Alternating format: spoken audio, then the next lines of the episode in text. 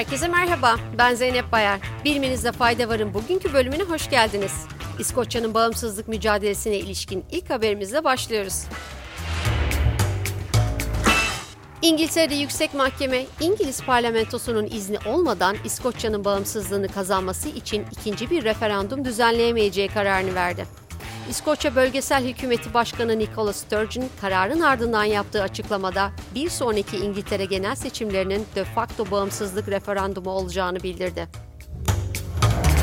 3 yıl önce ilk kez Çin'de ortaya çıkan koronavirüs salgını ülkede tekrar panik yarattı. Çin'de 24 Kasım sonu itibarıyla günlük Covid-19 vaka sayısı rekor düzeye yükseldi. Yetkililer ülkedeki toplam vaka sayısının 31 binin üzerine çıktığını açıkladı. Çin'de uzun süredir devam eden Covid-19 salgınına karşı sıfır vaka politikası nüfusun büyük bir bölümünde yorgunluğa neden oldu.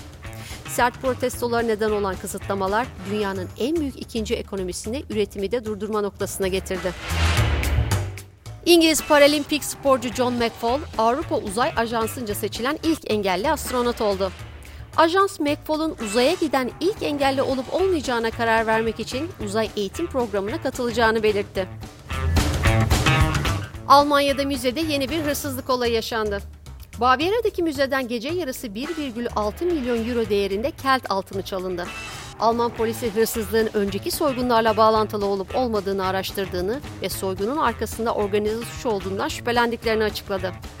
2017 yılında Berlin'deki bir müzeden 100 kilo ağırlığında altın çalınmıştı.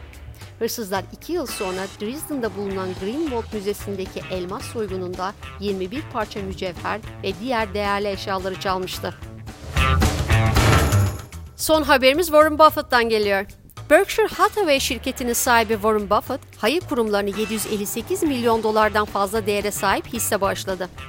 92 yaşındaki Buffett, Bloomberg Milyarderler Endeksine göre 110,4 milyar dolarlık servetiyle dünyanın en zengin 6. kişisi konumunda.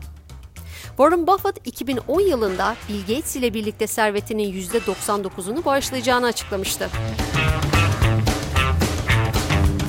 Bilmenizde fayda varın bugünkü bölümün sonuna geldik. Yarın tekrar görüşmek üzere. Hoşçakalın.